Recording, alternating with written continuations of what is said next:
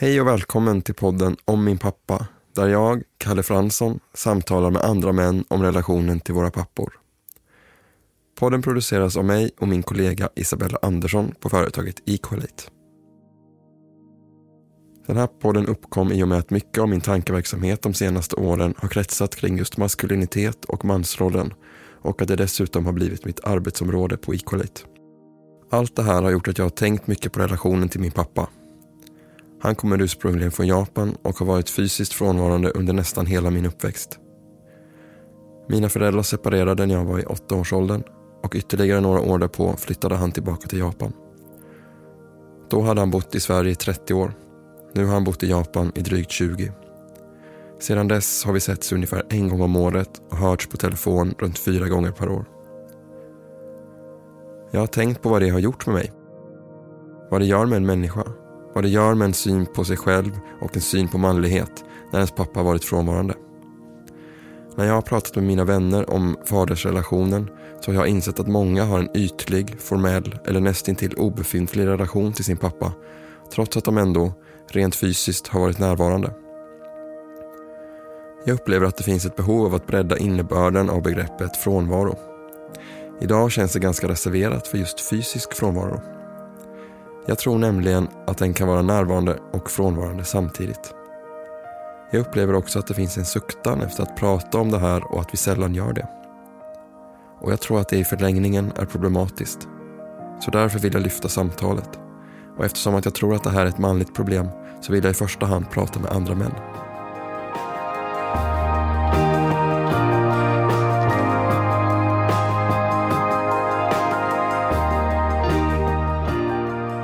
Idag så spelar vi in på LOs huvudkontor vid Norra Bantorget i Stockholm. Eh, jag sitter här med Karl Petter Thorvaldsson som sedan 2012 är ordförande i LO, en organisation med drygt en och en halv miljoner medlemmar. Dessförinnan har han bland annat varit eh, förbundsordförande för SSU, informationschef för eh, Socialdemokraterna och ombudsman för IF Metall. Karl Petter är sedan 2014 biträdande ordförande i Världsfacket och ambassadör för FNs globala mål nummer 8 som handlar om anständiga arbetsvillkor och ekonomisk tillväxt. Jajamensan. Välkommen till podden. Tack så mycket. Skulle du lite kort bara kunna berätta om din pappa eller beskriva honom? Var, hur gammal var han? För han är inte i livet. Nej, det är han inte. Nej. Eh, hur länge levde han? Eh, när han född? Och vad jobbade han med? Och. Mm. Ja, eh, min pappa eh, döpt till Sten-Ragnar Sixten. Eh, vilket jag har fått hämnas för senare i livet, kan jag komma tillbaka till. Han eh, föddes i Kosta i Småland eh, 1922. Han är barn till, eh, som vi alla är där, eh, en glasarbetare. Och hans mamma Tekla var hemmaarbetande, de jobbade hemma. Kom så småningom också in lite i arbetslivet, men då när han föddes var, var han hemma. Och eh, det var under mycket, mycket knappa omständigheter. De levde väldigt, väldigt eh, fattigt och eh, drabbas ju så småningom av eh, stor arbetslöshet på 30-talet. Så mycket som formade min pappa var, var fattigdom. De, de hade inte mycket, de hade bara så de klarade sig för dagen.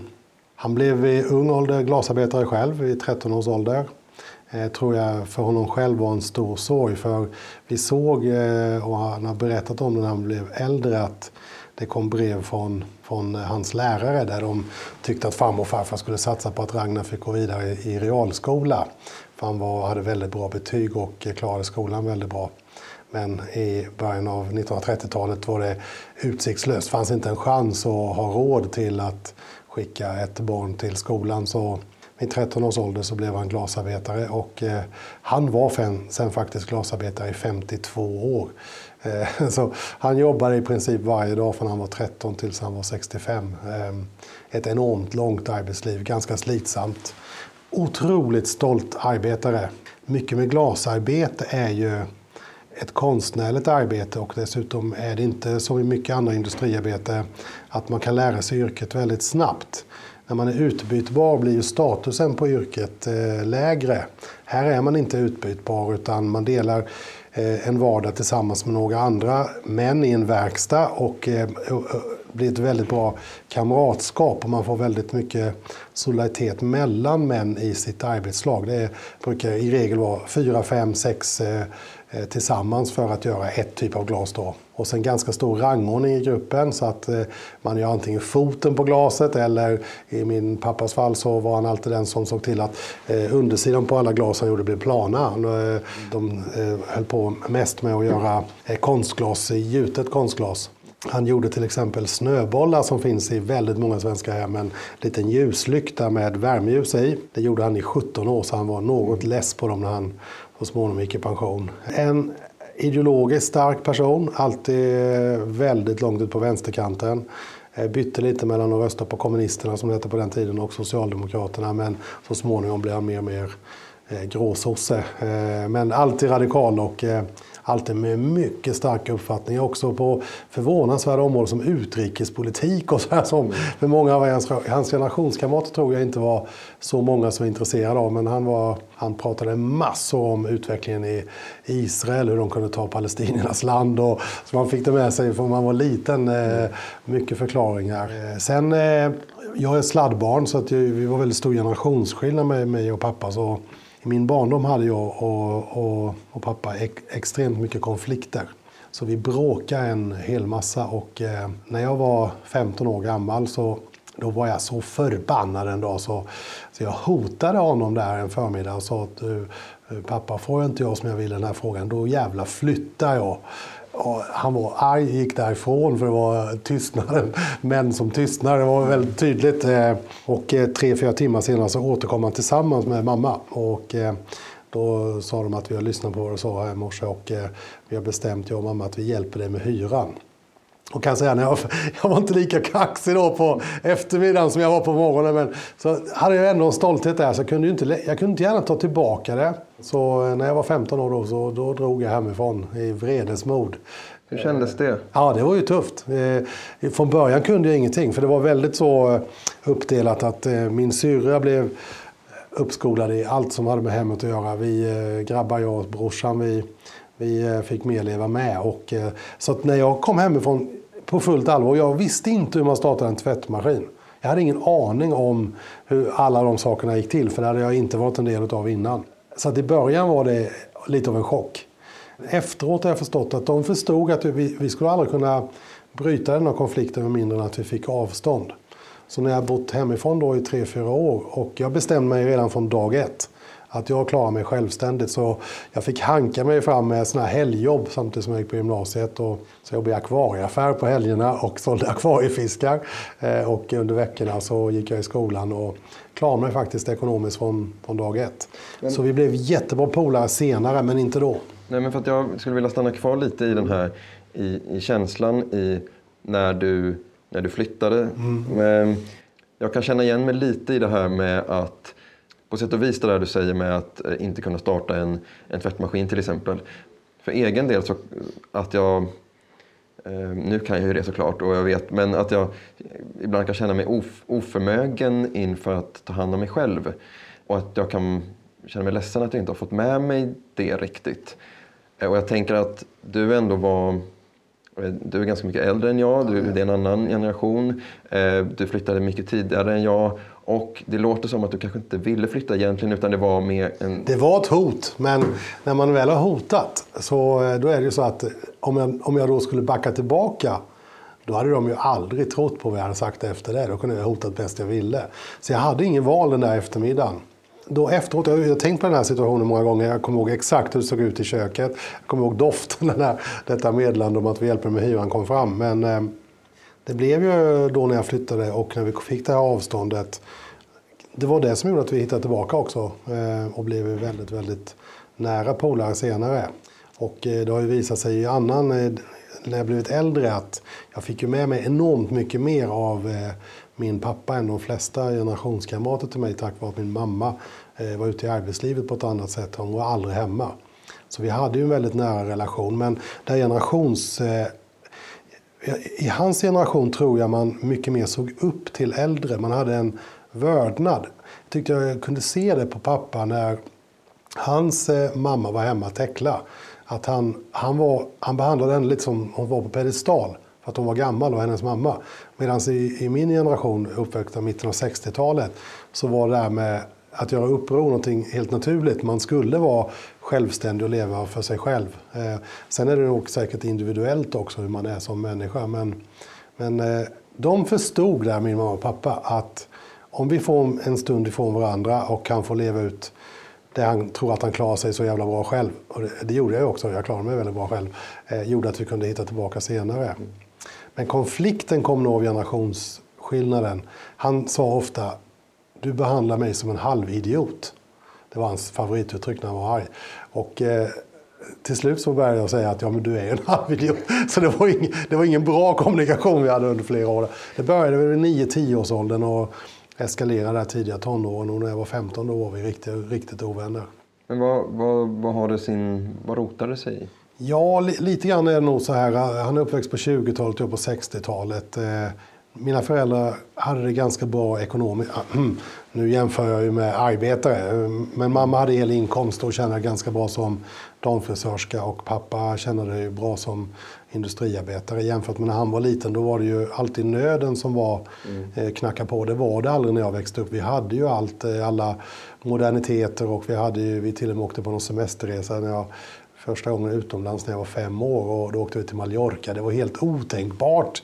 Bara några år innan var det ingen som hade gjort det. Och jag kommer ihåg att jag fick berätta i skolan om eh, vår resa till Mallorca idag. Om någon åker till Mallorca, det är ju ingen som överhuvudtaget bryr sig. Men då var det någonting väldigt stort. Eh, men det gjorde väl också att man, den här vördnaden som fanns innan mellan generationer, den, den, den tror inte jag finns. Jag tror inte du har det mot din eh, dina föräldrar eller vuxengeneration idag. Utan den är, det är annorlunda. Varje generation lever mer för sig själv. Så konflikten kom nog mycket av den här generations... Att det var så stor åldersskillnad. Eh, min syrra är, är 13 år äldre än mig och min brorsa är 9 år äldre. Så det var ju inte meningen att de skulle ha ett barn till mitten av 60-talet. Men det blev så och eh, de var ju säkert lyckliga för det. Men det var ju inte meningen från början, det är jag säker på.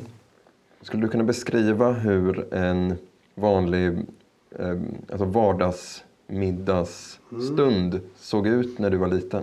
Det är det som är lite speciellt och det här, det här visste inte jag. Utan det har jag fått reda på i vuxen ålder. Det var så att jag blev uppringd av, av eh, socialministern i början av 2000-talet. Och så bad hon mig, Berit Andnor, att eh, fråga om jag kunde utreda föräldraförsäkring. Och varför det är så stor skillnad på hur mycket män och kvinnor tar ut. Och så frågade jag varför i Hisklins namn har ni eh, frågade mig om att göra det. Och då hade de sett i sitt arkiv att, och det här, jag hade nästan glömt bort det, när jag, när jag var ung pappa eh, 1987 då tog jag halva föräldraförsäkring och det var extremt ovanligt att göra det på 80-talet. Så då, blev jag, då fick jag åka runt med dåvarande socialministern. Det var lite roligt också. Jag var ju bara ja, eh, 22 år gammal också. Eh, åka runt med socialministern och, och berätta på något som heter Pappa kom hem-konferenser om varför jag tog lång föräldraledighet. Det hade de sett då eh, 20 år senare när Eh, och bad mig då utreda föräldraförsäkring. Och i, I det arbetet därvid med föräldraförsäkring då fick jag ta in experter. Och det, den bästa experten på relationer i Sverige är en psykolog som heter Ylva Elvin Novak. Eh, jag vill ha henne som expert för jag visste att hon var väldigt duktig. Och, men hon ville intervjua mig för att ta det jobbet. Och jag tänkte det var ju rätt udda. Det brukar ju alltid vara den som är uppdragsgivare som intervjuar. Men hon, hon, så hon ville veta om varför jag själv var jämställd. Så eh, jag började berätta om att jag trodde att det var radikal där på 80-talet och nej, så det stämmer inte. Det, såna här, det här sitter mycket djupare hos dig. Så, nej, äh, jag, eh, så till slut frågade han, hur såg det ut när du var liten? Middagssituationen som du frågar om nu. Ja, då sa jag, det var precis som, eh, det var precis som vanligt. Vi var hemma där, mamma lagade mat och, och ja, vi käkade. och försökte se bilden framför mig. Sen så kom jag på, vänta lite, nej, sa jag, det, det stämde, nej det där var inte sant, sa jag, det var ljug. För det var ju så att mamma jobbar ju alltid. Så damfriseringen stängde ju klockan sex och så skulle hon städa så hon var ju hemma framåt halv sju, sju och väldigt trött. Hon är ju öppet måndag till lördag vid eh, 15. Så hon var alltid borta. Nej, jag sov ju när hon kom hem ofta så jag träffade ju inte henne. Så när jag kom hem från skolan eh, så kom ju pappa från glasbruket vid tre. Slutade jobba tidigt för det är så varmt. Eh, och då lagade ju han mat, och läste han läxor och eh, nattade ju oss som var barn där hemma. Så då sa Ylva Lövin Novak till mig att det, det, det är den relationen till din far som har gjort att du nu i vuxen ålder kan tänka annorlunda om, om delad föräldraförsäkring och så. Det, det, det andra är efterkonstruktioner. För, för dig är det inget konstigt att det är en, en mansfigur som tar det ansvaret för, för barn och familj. Men det sjuka var att min minnesbild, och jag, när, när, om jag eh, blundar nu och tänker på den här middagssituationen, då är ändå min bild att det är mamma som kommer där med, med, med käket. Och det, det, är så förljuget, det sitter så mycket i vår kultur att det ska alltid vara mamman som bär det ansvaret. Att man till och med i sin egen eh, tanke om barndomen förvanskar och kommer liksom på Pippi Långstrump-bilden. För att det var för Tommy och Annika. Det var, eh, och så var det verkligen inte hemma. Eh, så det var, jag hade mycket mer än en manlig för, det, det var inget konstigt för mig att det var en man som var den som fixade käk och läste läxor och gick och Så att det var mycket det som ändrade mitt liv. Hur gick det ihop med den tidens mansideal? Skulle du säga? Ja, alltså jag, jag, jag tror faktiskt att de, att de tyckte att det, var, att det var bra. Jag tror pappa aldrig hade något problem med sina arbetskamrater om det. För dels så tror jag många var lite avis eh, på att eh, pappa hade en, en, en fru som jobbade. Och det var inte, på 60-talet var det ovanligt att kvinnor jobbade. Det kom ju först i slutet av 60 och framförallt på 70-talet. Då kom ju kvinnor ut på arbetsmarknaden. Eh, och det är bara också en väldigt kort period. Det är egentligen bara halva 40 och 50-talet som kvinnor inte har jobbat. Innan det har de jobbat lika mycket som män. Men under en kort period där tog vi ut all vår välfärd i att vi fick hemmafruar. Annars har ju kvinnor alltid jobbat lika mycket som män. Jag tror han gick i land med det tack vare att hon hade ett yrke som alla, alla kunde identifiera att hon var damfrisörska. Eh, alla gick dit för att göra sig eh, fina i håret, både män och kvinnor på den tiden. Eh, så det, det, jag tror att han gick i land med det. Jag tror, jag tror faktiskt att han var lite stolt över att han redde ut allt det där själv.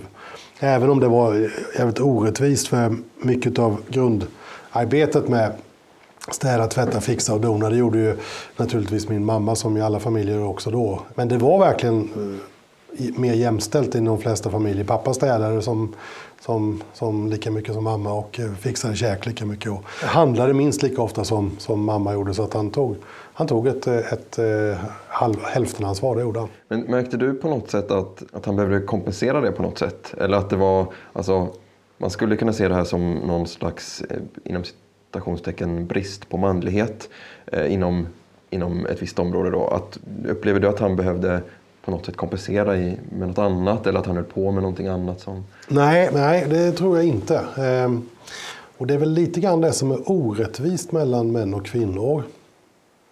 Det är faktiskt så, ehm, och igen tillbaka till den här utredningen. Det vi, det vi konstaterade i utredningen var att det som styr mäns uttag av föräldraförsäkring först och främst är eh, kvinnan, inte mannen som jag trodde när jag började utreda. Det är, det är mamman som avgör vem som tar föräldraledighet, inte, inte pappan. Ehm, men det som gör det orättvist är att eh, män kan välja. Allt från vi gör när vi föds tills vi dör, det är att vi gör kön. Alltså, jag försöker i mitt samtal med, med er nu att vara en bra man. Jag lirar med det hela tiden. Att ni ska liksom falla för mig som, som bra man. Eh, och det gör man faktiskt på förskolan, det gör man i skolan. Och roligt, det har jag sett själv när pappa kom på ålderdomshem, så det gör man också när man är eh, 80 år gammal eller närmare 80 år gammal. Man lirar alltid, man försöker alltid vara bra man och bra kvinna. Eh, när det kommer till föräldraskap, då kan jag säga till er att jag tog halva föräldraförsäkringen och de allra flesta kvinnor tar det som en bild av att jag är en bra man. Så jag blir hon sa till mig, Elva Novak, ganska elakt. När du har berättat din story om att du var på pappa kom hem-konferens och var hemma halva tiden. Då har du bara raggat. Och jag, jag blev förbannad på henne. Hon sa, vadå raggat? Jag har raggat. Så jag insåg jag, fan, oh, det är nog sant. Jag har nog fan hållit på att ragga. Va? Det, är, det är egentligen det jag håller på med. Eh, men för en kvinna får man det problemet att om en kvinna skulle bete sig på samma sätt och säga nej, jag ville inte vara hemma när jag fick barn för jag tyckte inte det var så jävla kul för jag var ett viktigt jobb att sköta och, och jag var just uppe i karriären då så jag, jag ville gärna vara hemma men det fick min man ta hand om. Då skulle hon drabbas av både sina väninnor och eh, kanske framförallt då sin egen mamma av att eh, ses som en sämre mamma och därmed en sämre kvinna. Så män kan välja vilken roll de vill spela och det kunde pappa också. Kvinnor kan bara spela en roll om man ska bli bra kvinna. Det är den stora orättvisan som också gör att föräldraförsäkringen är så svårt idag. Vilket, eh, vilket brandtal.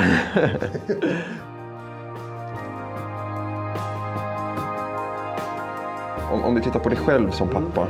Eh, hur, hur, nu har vi pratat om föräldraförsäkringen för sig och det är en viktig del. Men jag tänker hur har det här format dig som pappa? Mm. Liksom den här, eh... då, då, när jag valde att ta halva föräldraledigheten på 80-talet då, då mötte jag på mycket motstånd. Eh, dels hade jag några bra förebilder. Eh, klubbordförande heter Gunnar. Han, han tog föräldraledigt halva tiden med sina döttrar innan jag gjorde det. Så han var egentligen den jag försökte spela efter. Så förebild är väldigt, väldigt viktigt. Eh, sen när jag väl hade varit föräldraledig, det här var ju 1987 och 1990, då blev jag SSU-ordförande och blev väldigt upptagen av min karriär. Då var jag en urusel pappa under flera år. Jag jobbade jämt, var borta jämt, festade skitmycket, alldeles för mycket. Eh, och eh, tappade jättemycket av kontakten med, med min familj och mina två barn. Och så småningom resulterade det i skilsmässa för eh, jag och min dåvarande fru vi växte ifrån varandra väldigt mycket. Jag var liksom uppe i smeten och träffade statsministrar och utrikesministrar. Det var en del av min vardag. Medan hon eh, jag gifte mig var jag kvar som kommunalarbetare så vi, till slut hade vi inte särskilt mycket gemensamt. Så 1995 då när ehm, då, då resulterade det i att vi skilde oss. Och, eh, då var jag på väg att bli en, en sån där helgpappa. Men då, då började jag eh, riktigt eh, fundera över mitt eget liv. Och eh, kom fram till att nej, fan mig Karl Petter, eh, barn, har man en gång.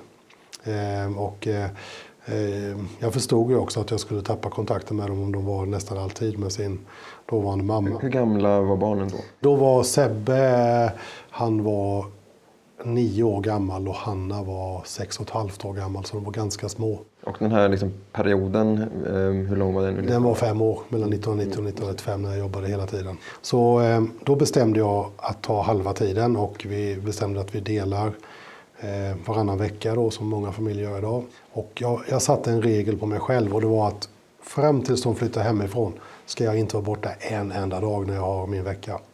Så jag ställde in resten av mitt liv efter att eh, komma tillbaka till att vara en, en bra pappa. Och, eh, jag var faktiskt inte borta en enda dag. Jag är jävligt glad och jag är så jävla stolt över att jag lyckats ändra mig själv en gång till. Och det är jag idag väldigt, väldigt tacksam för. Och någon gång sa min äldsta son, då, han sa någon gång att eh, efter skilsmässan så visst vi förlorade en familj men vi vann en pappa. Så det var jag också väldigt glad att höra. Men det var inte utan det var inte utan stora problem. Sen idag kan jag väl säga, och det, är, det känns ju fånigt att säga, men det är ett ganska bra sätt att organisera ett liv. Att, eh, att eh, ha barn varannan vecka. Då kan man satsa ena veckan på eventuell ny partner och eh, karriär och liv. Och andra veckan kan man vara en väldigt bra pappa. Så det, det, är inget, det är inget dåligt sätt att, eh, att, eh, att leva. Jag rekommenderar ingen att göra men det är inget dåligt sätt. Man ska inte, jag tycker inte man ska få en enda skamkänsla över att relationen inte håller det är mer konstigt att relationer kan hålla så länge än att, att de tar slut. Du var inne på lite mm. att jag ville vara en bra pappa mm. och du nämnde snabbt eller, helg, helgpappan i förbifarten. Mm. Skulle du kunna för, för, eller försöka Alltså, vad är en bra pappa? Hur är man en bra pappa?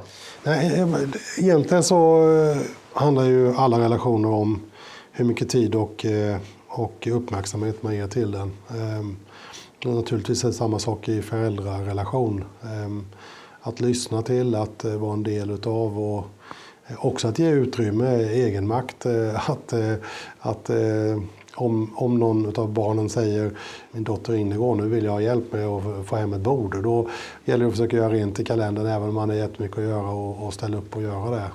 Så att egentligen ta en närvaro, tid och omtanke, att vara nyfiken och när, de, när barnen är små, bara med läxläsning, otroligt eh, viktig del för barnen när de växer upp, att det är någon som stöttar och försöker vara intresserad av vad de lär sig i skolan och försöker lyssna till vad de säger och också försöka försöka förstå. Även om jag, jag, jag har aldrig tillhört de här som ringer en gång i timmen och kontrollerar. För man måste ändå lita på sina unga. Men att eh, veta att eh, man finns där om det behövs, det tror jag är jätteviktigt. Jag hade en sån fantastisk, en sån här rolig historia. Vi, jag utfärdade ett löfte till mina barn som alla föräldrar gör att om de inte röker och dricker innan de är 18 så pröjsar man körkort. Alltså en rörande historia om det, här min egen son. Han, han, han sa då att han inte hade druckit eller rökt. Och Sen tänker man ju som förälder, ja sure, man kommer ihåg hur man var själv. Eh, det, om jag, även om jag hade sånt löfte till mina föräldrar skulle jag aldrig berätta det. Men eh, han påstår det i alla fall och jag, jag hade aldrig sett han full och jag har aldrig sett han röka. Så när han eh, var 18 sa jag, okej okay, Sebbe, du har faktiskt klarat av det här. Det, det, jag, jag pröjsar ditt körkort. Eh, fantastiskt sa Eh, och den våren skulle Sebbe gå ur gymnasiet. Och så skulle han på bal med skolan typ en månad innan skolavslutningen. Och, eh, så då sa han till mig, du pappa, ja, ikväll tänker jag faktiskt dricka. Du är över 18, du får handla på krogen, det finns inget olagligt i det, så ja, det är helt okej. Okay. Sen blev jag ju jätteorolig. Så då sa jag, men du, vet du vad, du kan väl, om det händer något, kan, kan, du inte, kan du inte ringa istället för att du går omkring och svamlar här på stan om du skulle bli full? Ring mig så kommer jag. Det, det gör ingenting om du ringer mitt i natten. Det är hellre det än att du Eh, och eh, det ringde ingen och så kom han hem där. Jag hörde att han kom hem där vid halv fem eller något. Och så tänkte jag låta han sova. Sen vid elva eller något så gick jag och knackade på dörren och frågade om jag ville ha frukost. Och så sa Sebbe, jag, pappa jag vill faktiskt aldrig dricka mer. Nej, nej det där har vi hört förr faktiskt. Jag, jag, jag har en del upplevelser från livet om detta som jag kan eh, berätta för dem. Nej, du vet, det är för jävligt. Det, det värsta är ögonen, säger han då eh, ögonen. Vadå? Ja, det kliar ju så in i helvete i ögonen, sa Sebbe. Det visade sig att han hade fått en allergichock. Så han, vet du vad? han hade nog faktiskt aldrig druckit alkohol. Han trodde han hade fått kli i ögonen av alkohol, men det var ju av björkpollen. Eh, jag vet inte om det är så mycket med föräldrar att göra, men att, att vara närvarande och att bry sig och ändå ge utrymme till att var och en får det man är, inte kontrollera utan stötta tror jag är en bra pappa. Men har de kunnat, ehm, för nu ehm, exemplifierar du det här med att händer någonting, ring bara. Alltså, så att de kan komma till dig. Liksom. Eh, skulle du säga att det har varit så? Det här var ju ett exempel, ganska eh, sent. Ja, det, naturligtvis. Under alla de där åren, ja. Ehm, och nu var det, var det så att de, de levde ju med sin mamma varannan vecka och det funkar jättebra. De levde med mig varannan vecka. Det funkar också väldigt bra. Men det är klart att under den veckan som de var hos sin mamma så var det ju i huvudsak ringde de ju till henne. Eh, de, där ungar är ju på det sättet väldigt... Eh, de, de vill ju att både mamma och pappa ska vara glada, så de är väldigt lojala också, eh, barn. Så de, de försöker ju förstå att, eller de, de är inte så att de kom den veckan och inte de var hos mig och sådär. Så att det, det, det tror jag man, många barn förstår ju mycket mer än man tror. De ser mycket mer än man tror, de förstår mycket mer än man tror. Och, och ju snabbare man kan ge dem makt och forma sina egna liv, desto bättre tror jag det är. Jag funderar på det här med, med föräldraledigheten ändå. Um, mm. Och för att du, du har tagit ut halva föräldraledigheten med båda dina barn. Mm. Um, och du var borta ungefär under fem års tid ungefär, från, ja, från dem, skulle man kunna säga. Um, och när, du, när det slog dig, eller när du liksom vände på det, då var de sex och nio, stämmer det? Mm. Kan du, liksom, kan du gå, gå in lite närmare på vad hände liksom mellan, alltså från det att liksom de, alltså under själva, under själva föräldraledigheten egentligen kanske?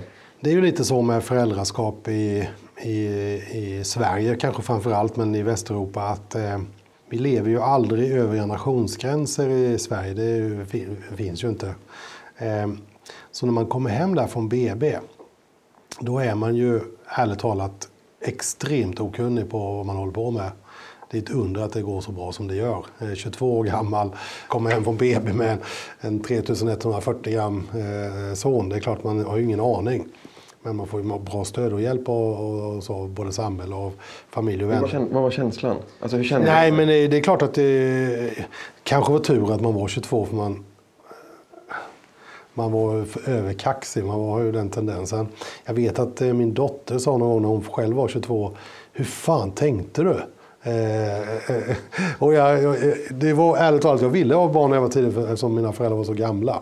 Så jag bestämde mig, kanske, jag tror jag var 15 när jag bestämde att jag skulle försöka bli pappa när jag var ung. Och det lyckades ju bra med det. Men eh, Nej, jag tror, inte, jag, jag, tror inte jag reflekterar så mycket över att eh, det skulle var en omöjlighet. Och sen får man inte glömma en sak heller. Det var att 1987 då var genomsnittet för första, man fick första barnet 26. Så det var inte så eh, extremt heller då. Idag är man ju 30 när man får första barnet och i Stockholm är det 31 när man får första barnet. Så det, idag är ju eh, där eh, normen ändras väldigt mycket. Så idag är ju en som är 22 och blir förälder, det är, det är någon som, det sticker ju ut. Man säger, ja hur fan går det här till? Eh, men det var ju, de gör till och med tv-program nu om tonårsföräldrar. Så det är, nu är det ju roligt för andra att se på eländet också. Så att, så att, eh, däremot, jag, nej, jag reflekterar nog inte så mycket över det. Och jag, tyckte att det var ganska eh, bra. Sen, eh, men under själva... Om, jag, nej, jag, jag, inte det var, jag ledde iväg dig. Nej, jag tyckte det var lätt. Jag, jag, jag, vet inte varför. Jag, jag, tyckte, jag tyckte det var ganska kul. Jag var väldigt ensam. Var, eh, för då var bara mammorna hemma. Och jag, jag vet att jag gjorde något försök att närma mig mammorna i miljon, jag bodde i miljonprogramsområde i Växjö då, och då gick jag några gånger och det var väldigt många invandrare mammor. Och direkt när jag kom ner där, där de satt med sina Eh, barn, då tystnade de och flera av dem gick. För det, det var för stort steg för dem att ta in en man i sin kvinnlighet. Där, så att där, där gick jag bet. Så jag, jag var jävligt ensam men jag tyckte ändå det var ganska kul. Jag, jag kommer ihåg att jag hade, jag hade köpt någon sån här videokamera. Jag kan se på filmerna idag någon gång långt, långt, långt senare att jag, jag ser jävligt glad ut. Eh, jag tyckte nog det där var väldigt kul. Eh, när Hanna föddes så då hade jag blivit SSU-ordförande och då var det väldigt svårt att vara borta ett halvår i sträck. Så då delade vi istället så att jag, vi hade, jag hade tre dagar ena veckan och två dagar andra veckan. Så vi drog ut eh, mellan oss så. Det, på ett sätt praktiskt för livet men på ett sätt den där nära, nära relationen som man, man får när man är hemma varje dag och gör allting. Det blir inte lika, inte lika nära som det blev med när man var hemma halva tiden. Ehm, även om det var lika många dagar i tid så blev det inte, det blev inte lika bra.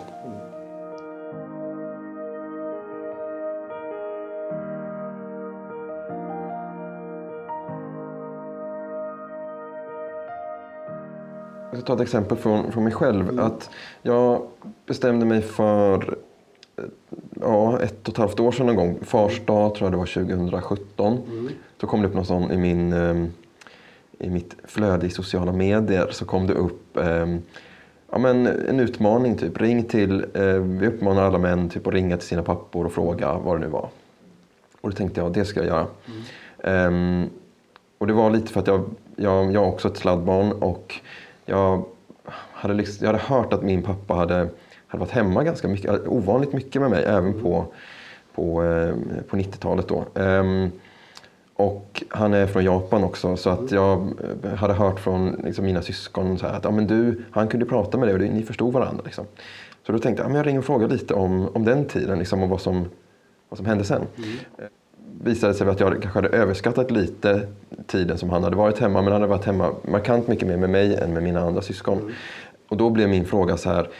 Ja, men jag frågade lite hur det kändes och han tyckte att det var kul och sådär. Och sa jag det här, men vi måste ha haft någon slags anknytning då eftersom att jag, du var hemma med mig ganska mycket. Mm. Jag lärde mig att förstå ditt språk. Um, och då tänkte jag, ja men jo visst så var det. Um, och då började jag fundera lite på när jag frågade honom, men sen när du när, du, när du och mamma liksom separerade och ni ehm, och vi, jag och min eh, närmst i ålder, min bror då, eh, var hemma hos honom mer på helgerna. Hur kändes det liksom från att ha haft den här anknytningen till att ses bara någon gång eh, var tredje helg visade sig för att sen eh, senare flytta eh, tillbaka till Japan som är liksom All right, så ja. han bor på andra sidan jordklotet? Yes. Eh, och har gjort det sen ja, ungefär 20 år tillbaka. Ehm, och, då, och då undrade jag liksom, hur var, hur var känslan där på något vis? Eller, eftersom att vi ändå hade den här anknytningen på något sätt. Ehm, och jag vill liksom relatera det lite till, till det du säger. För att eh, Du måste ju också ha haft någon, alltså den typen av anknytning eh, för att sen gå in i den här femårsperioden om vi ska kalla den det. Kan du, liksom, kan du prata lite om det? Eller? Nej, men jag, jag ska inte kritisera din pappa, men jättesvårt att förstå hur man kan flytta från sina ungar. Det, det, det, det är ju väldigt kul med barn.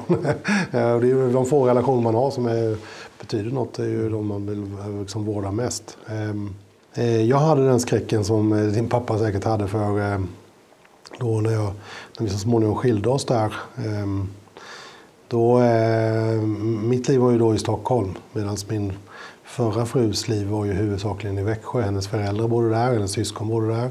Hon hade varit ute på arbetsmarknaden där, hon hade vänner där, de flesta i, i Växjö. Så min stora, skräck var ju att hon skulle flytta och, och det skulle bli liksom konflikt om att de skulle bo med henne i Växjö och jag skulle bo kvar här i Stockholm.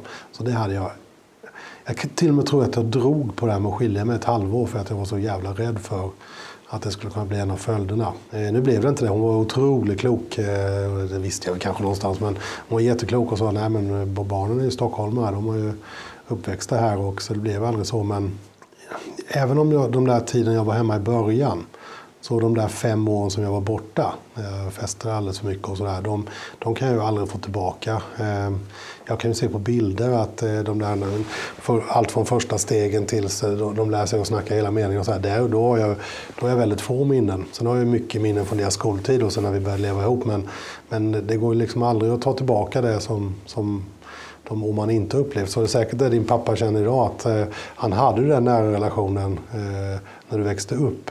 Och det kan man ju inte, den kan han inte ta tillbaka om man bor på andra sidan jorden. Sen kan det ju vara väldigt bra polare ändå. Det, jag vill verkligen inte säga det att, det, att ha nära relation med sin pappa är ju inte heller det är inte så att jag ringer till mina barn varje dag. Eller en, del, alla, en del andra pappor har ju en sån kontakt som de ringer varje dag. Det gör inte jag. Eh, innan jag ringde min son. Han var jättestolt för han, hade, han jobbar på de ett dataspelsbolag. Och eh, han ringde Jag hör ju på rösten han är glad.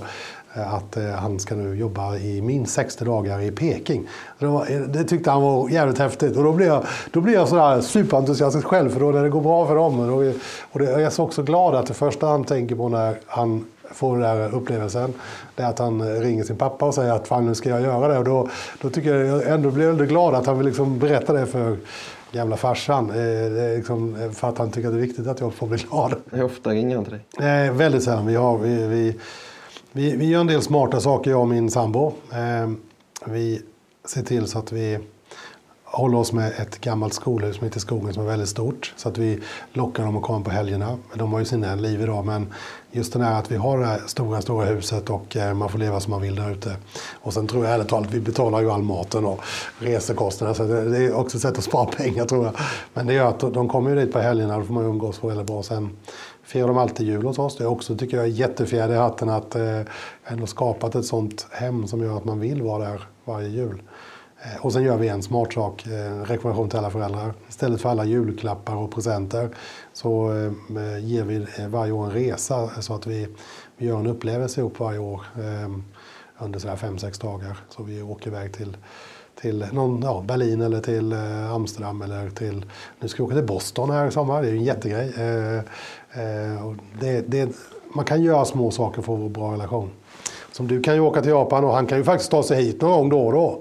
Han kanske är extremt fattig och inte klarar det ekonomiskt men det, det, det tycker jag han borde göra. Jag tänkte faktiskt komma in på det. För det, det, är spännande för att han har ändå, han har ändå varit här eh, mer än vad man skulle kunna tänkas okay. tro. Mm. Eh, mycket, under mitt, när jag var yngre så var, kom han och hans fru hit ungefär en gång om året. Och då hade de arrangerat så att de kom hit i jobb och sen så mm. kunde de samtidigt träffa oss. Okay. Eh, men eh, det var under en ganska begränsad tid och med väldigt så begränsat, liksom, vi kan ses här under den här tiden. Det jag har tänkt mycket på då var att, och även det har varit så nu också, nu jobbar de inte på samma sätt men nu brukar de komma hit eh, ungefär en gång om året. Men då är det ofta så här, hej, eh, vi kommer till Sverige den här tiden. Mm. Vi kommer vara på den här platsen. Eh, det vore jättekul om ni kom. Eh, och jag, jag, tänker att det jag vill, det jag vill liksom spegla i din historia är Alltså min, min farsa och hans fru kommer till Sverige med, med sin agenda på något mm. sätt. Um, kom hit, mm. uh, vi, och då kan vi ses, då, då blir det jättekul. Liksom. Eller kom till den här restaurangen så ses vi här. Men de har väldigt sällan frågat, hej vi tänkte komma till Sverige nu eh, någon gång under sommaren eller någon gång här. Hur ser ert schema ut? Eh, när har ni tid? Vad vill ni göra? Vad ni, liksom? Tänk med så enkla medel kunde de fått en helt annan inställning av ja, det. Visst. Ja. Men, nu kanske jag är lite elak mot dig då, men det du säger är ju ändå kom till mitt hus. Eh, Ja. Här finns de här sakerna. Eh, vi, eh, kan- vi betalar er resa och vi betalar maten och sådär. Men när ringde du senast till, eh, till din son och sa hej, jag funderar på att komma och hälsa på dig. Vad, vad, vad pysslar du med? Liksom? Eh, ja, det, det, det händer ju. Även om, eh, ärligt talat, hans kaoslägenhet. Jag var ute och tapetserade och hjälpte honom där med. Det, det, det, det, det, är så... Nej, dit åker jag inte jättegärna. Eh, jag åker jättegärna till min dotter och eh, min bonusdotter också. Men eh, nej, de får klara sitt eget liv i Upplands Väsby. Nej då, vi, vi, vi gör en del sådana här saker. Vi, och det, vi, har, vi har en liten sån här... grupp på sociala medier. Så att, och det är faktiskt lite random. Någon, vi är ju fem stycken då, men det, det kan vara vem som helst. Att nu känner jag för att göra någonting, kan vi gå ut och käka ihop en kväll nästa vecka? Och det kommer lika ofta från, från dem som det kommer från mig. Så, att det, nej, så försöker vi då vara eh, kloka. Eh, det är ju rätt lite som behövs. Men det, dilemmat är ju att, eller jag tror i alla fall att det är så här att de, de jobbar ju alla eh, heltid och eh, bygger sina liv och relationer. Jag har i alla fall en känsla av att om man ger dem stort utrymme så, så kommer man av lust, inte av plikt. Jag ser en del andra av mina eh, kompisar att de har den här, det här som jag sa innan, de ringer varje dag och sådär, att det är många som har relationer, att, inte för att de vill utan för att det är så det ska vara. Och det, så vill inte jag. att- Jag vill inte att det ska vara så. Sen är det väl väldigt, det måste ju vara väldigt individuellt. För en del skulle ju att ha en pappa i Japan vara det största äventyret man kan uppleva och tänka hela livet. Eller också kan man ju tänka, vad fan, hur kunde du liksom dra? Man kan ju se det från två helt olika saker. Och om man är, om man är liksom en bra pappa så kan det ju funka ändå.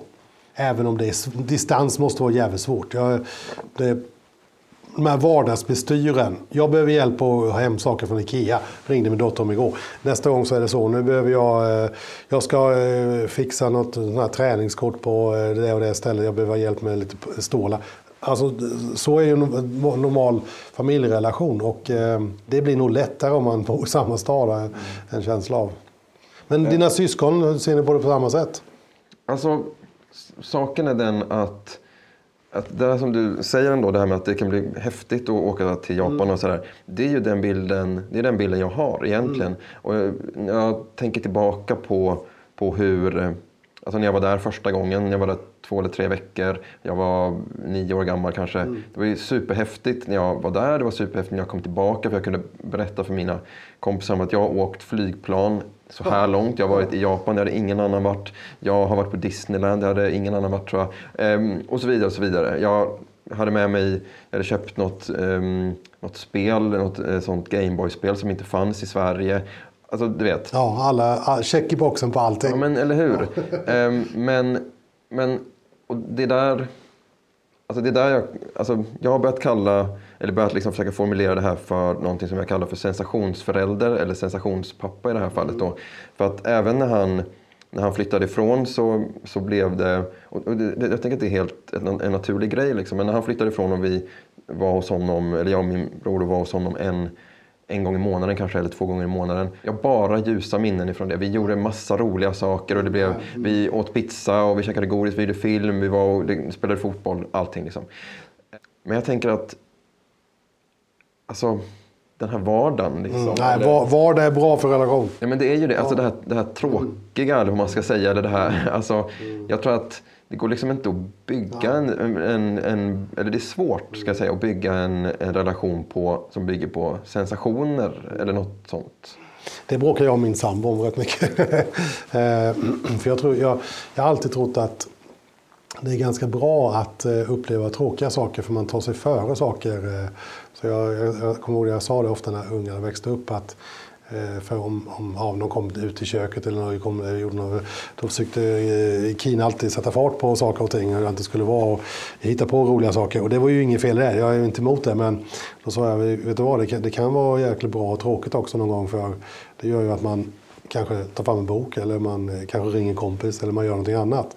Så det är ju inte, livet är ju inte bara roliga saker. Det är, tvärtom, det är ju mycket i livet är ju skittråkigt. Man stiger upp varje morgon, går till LO. Alla möten här i LO är inte kul. Jag kan liksom avslöja en hemlighet. Det är liksom flash, allt är inte kul.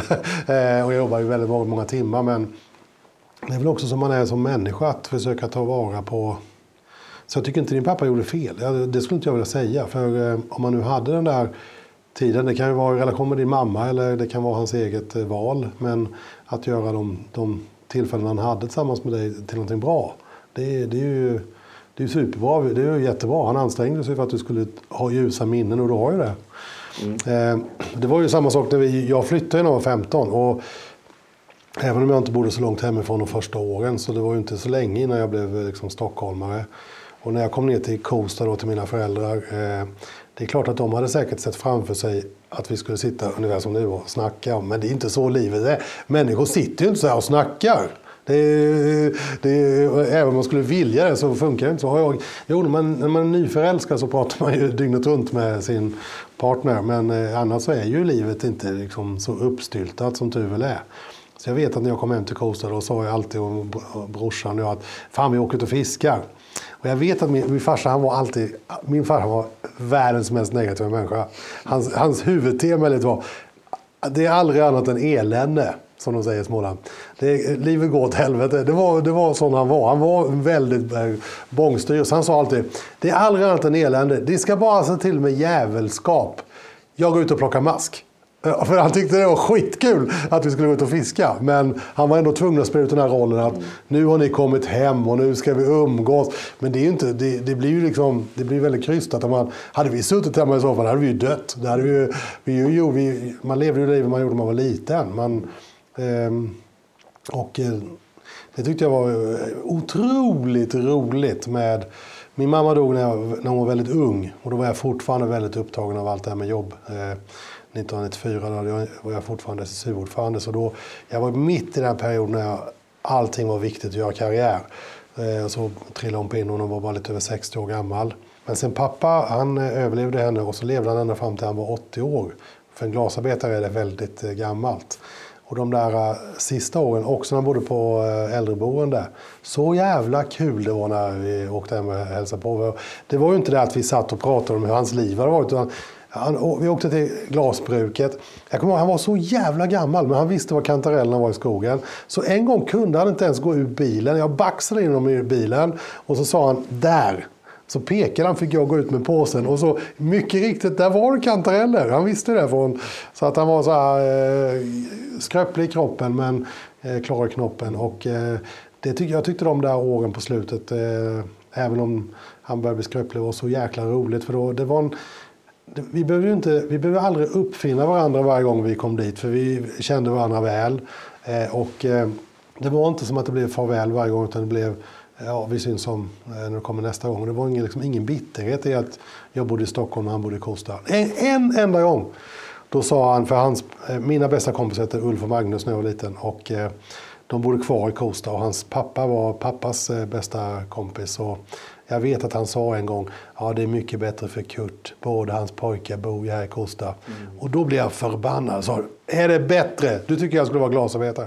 Det, det, du tycker att mitt liv skulle varit bättre om jag hade bott kvar här hemma och levt samma liv? Nej för helvete, sa han. Du, du måste göra ditt liv, du måste leva det som du vill. Så att, han sa det en gång, men han ångrade det bittert meningen efter. För var, han ville verkligen inte det. Men för mig låter det som, eh, som eh, som ett uttryck för, för saknad? Eller, alltså... Ja, förhoppningsvis var det det. Eh, och sen, det, det, det, det händer någonting när man blir gammal också. Han, mina föräldrar de tjänade rätt mycket då, eller som arbetare väldigt mycket. Det låter som de var rika, det var de verkligen inte.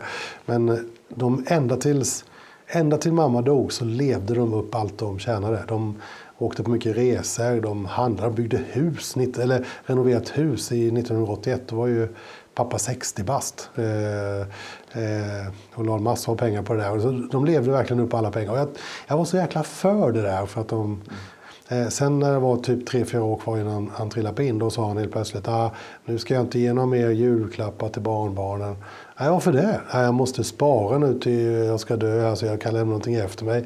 Och så här, fan skit i det, vi har ju mycket mer pengar än vad du någonsin kommer att ha. Du behöver inte liksom lägga undan till oss. Men nej, det var viktigt för honom att vi fick då 161 Volvo-aktier var när han dog. Mm. Det, de var, det var en symbol för honom att man skulle lämna någonting kvar till sina ungar. Men jag hade haft mycket roligare om jag hade gett julklappar till mina barn.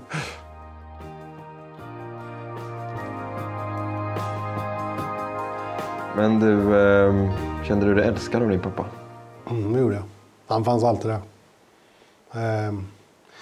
Det, det, det, arbetarrelationer är kärva. Så det är inte så att han, han sa ju aldrig, inte en enda gång. Och jag skulle tycka det var väldigt udda om han sa jag älskar dig. Nej, det skulle han inte ha sagt. Eh, det är inte som han med sina egna ungar idag, man kramas varje gång. Nej, men nej, han, var, han fanns verkligen alltid. Eh, alltid. Jag skulle aldrig tro att han, att han svek mig. Han var jobbig ibland. Eh, han till exempel han sa någon gång precis när jag gick i tanken om att jag skulle skilja mig. Han fattade ju mycket mer än man trodde. Då sa han, ja det är bara en sak jag önskar av mina barn. Det var jag och syrran och brorsan där. Ja vadå, säger jag.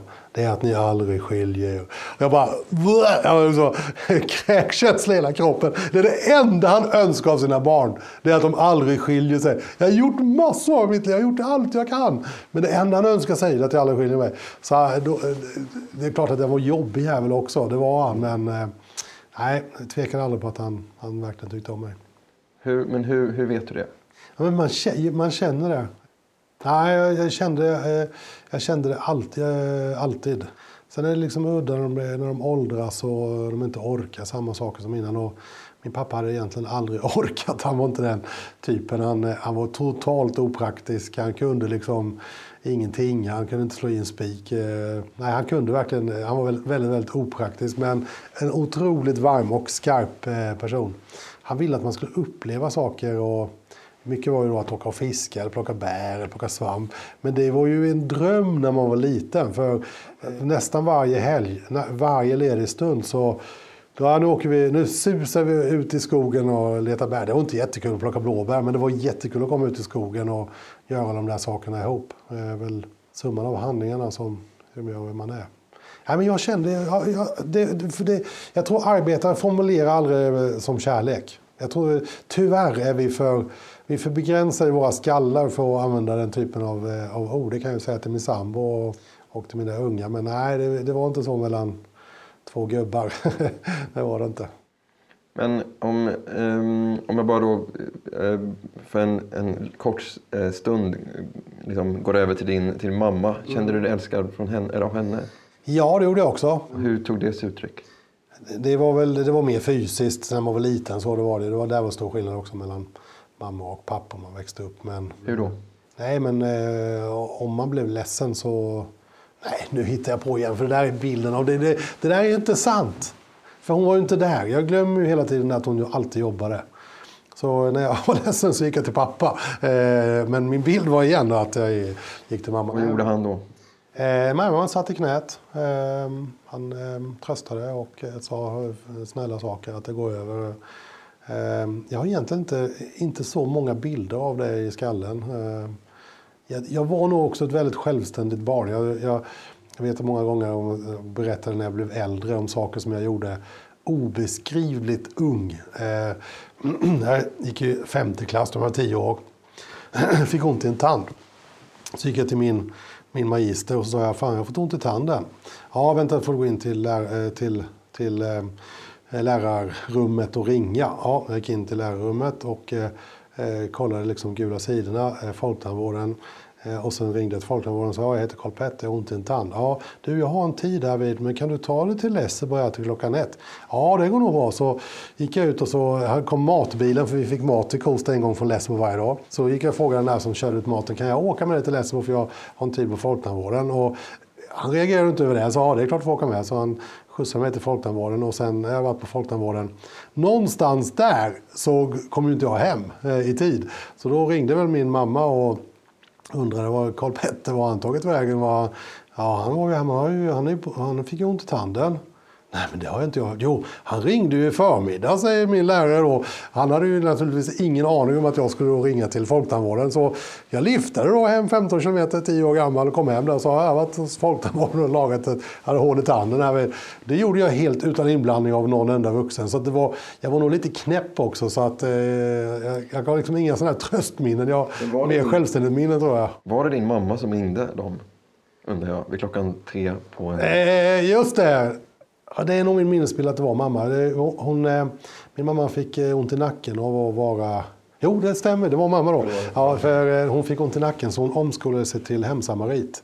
Så då var hon, hon jobbade mycket natten då, så då var hon hemma faktiskt.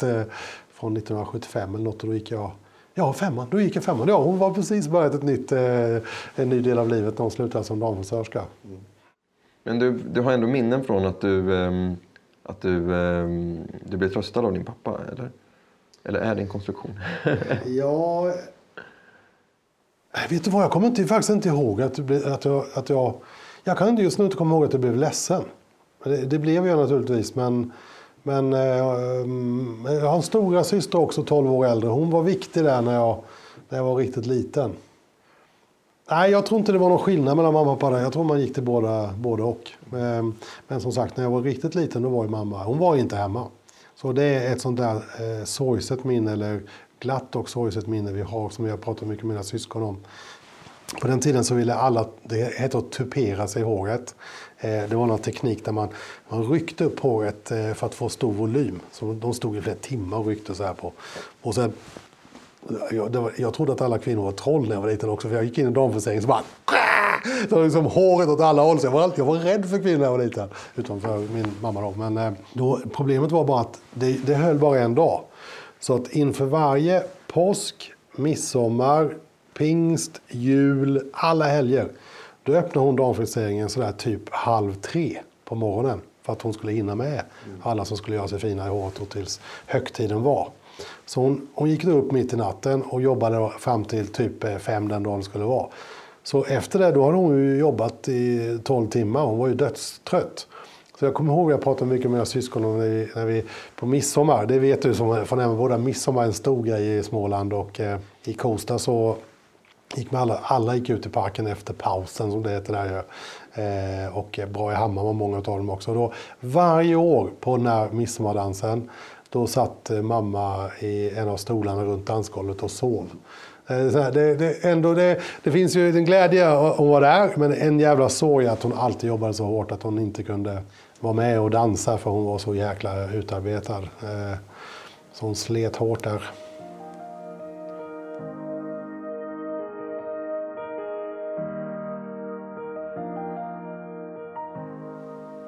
Hur känner dina barn att du älskar dem?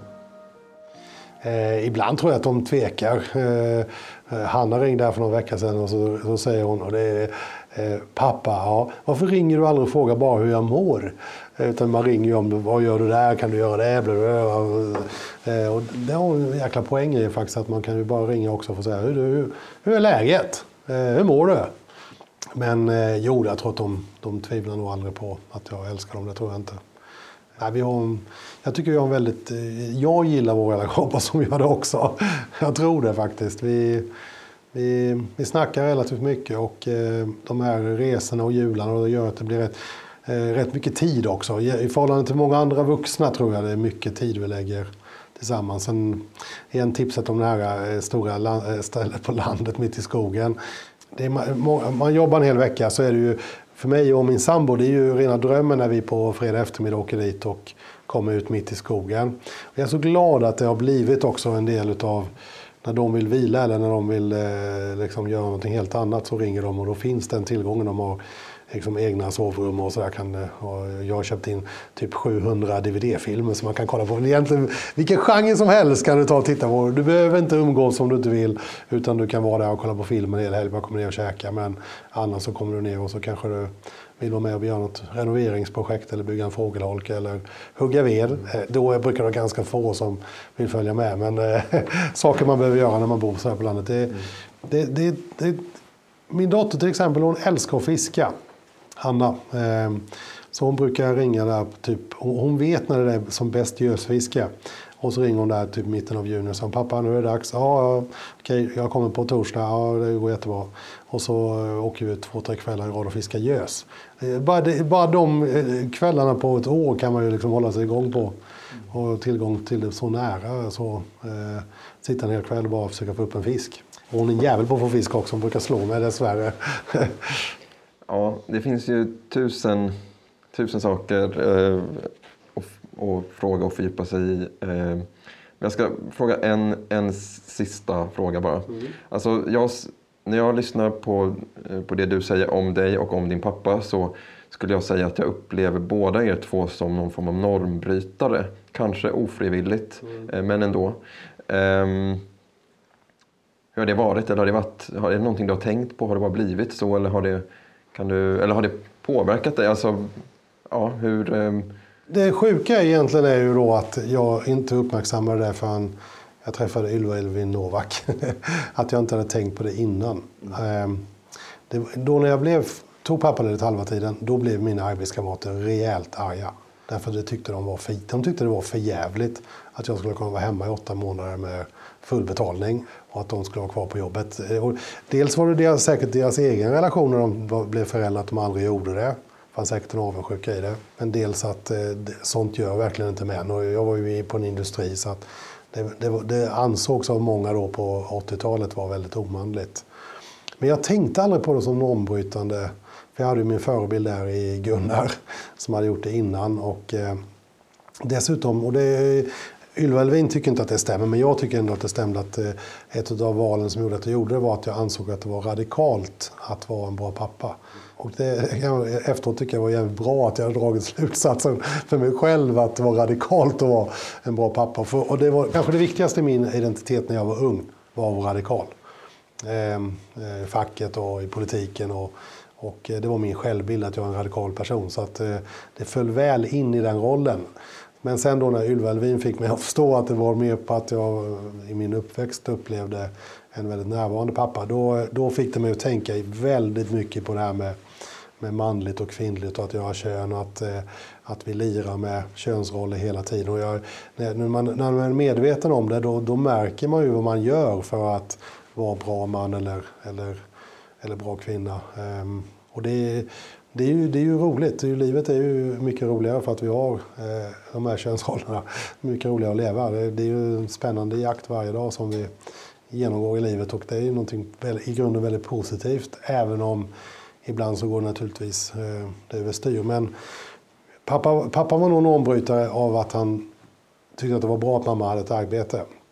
Och jag mer av att det var radikalt. Men till syvende och sist så så blev det ju väldigt bra att eh, det här arbetslivet på 60-talet tvingade min pappa att, att bli en bättre pappa själv. Tack för att du har lyssnat på podden Om min pappa som produceras av mig, Kalle Fransson och min kollega Isabella Andersson på företaget Equalite. Podden klipps och mixas av Viola Nilsson och vignetten heter December och är gjord av Johannes Rex. På tal om kvinnor och män, lathund om jämställdhet är en sammanställning av jämställdhetsstatistik i Sverige som först gavs ut 1984 och som nu ges ut vartannat år. I den går att läsa att på 80-talet, när Karl Petter Thorvaldsson tog ut halva föräldraförsäkringen, tog män i genomsnitt ut 6% av föräldraförsäkringsdagarna. Enligt den senaste utgåvan tog män 2017 ut 28% det innebär att även nu, drygt 30 år senare, är 80-talets Karl Petter Thorvaldsson en normbrytare. Eller, för att uttrycka det med Karl Petters egna ord, radikal.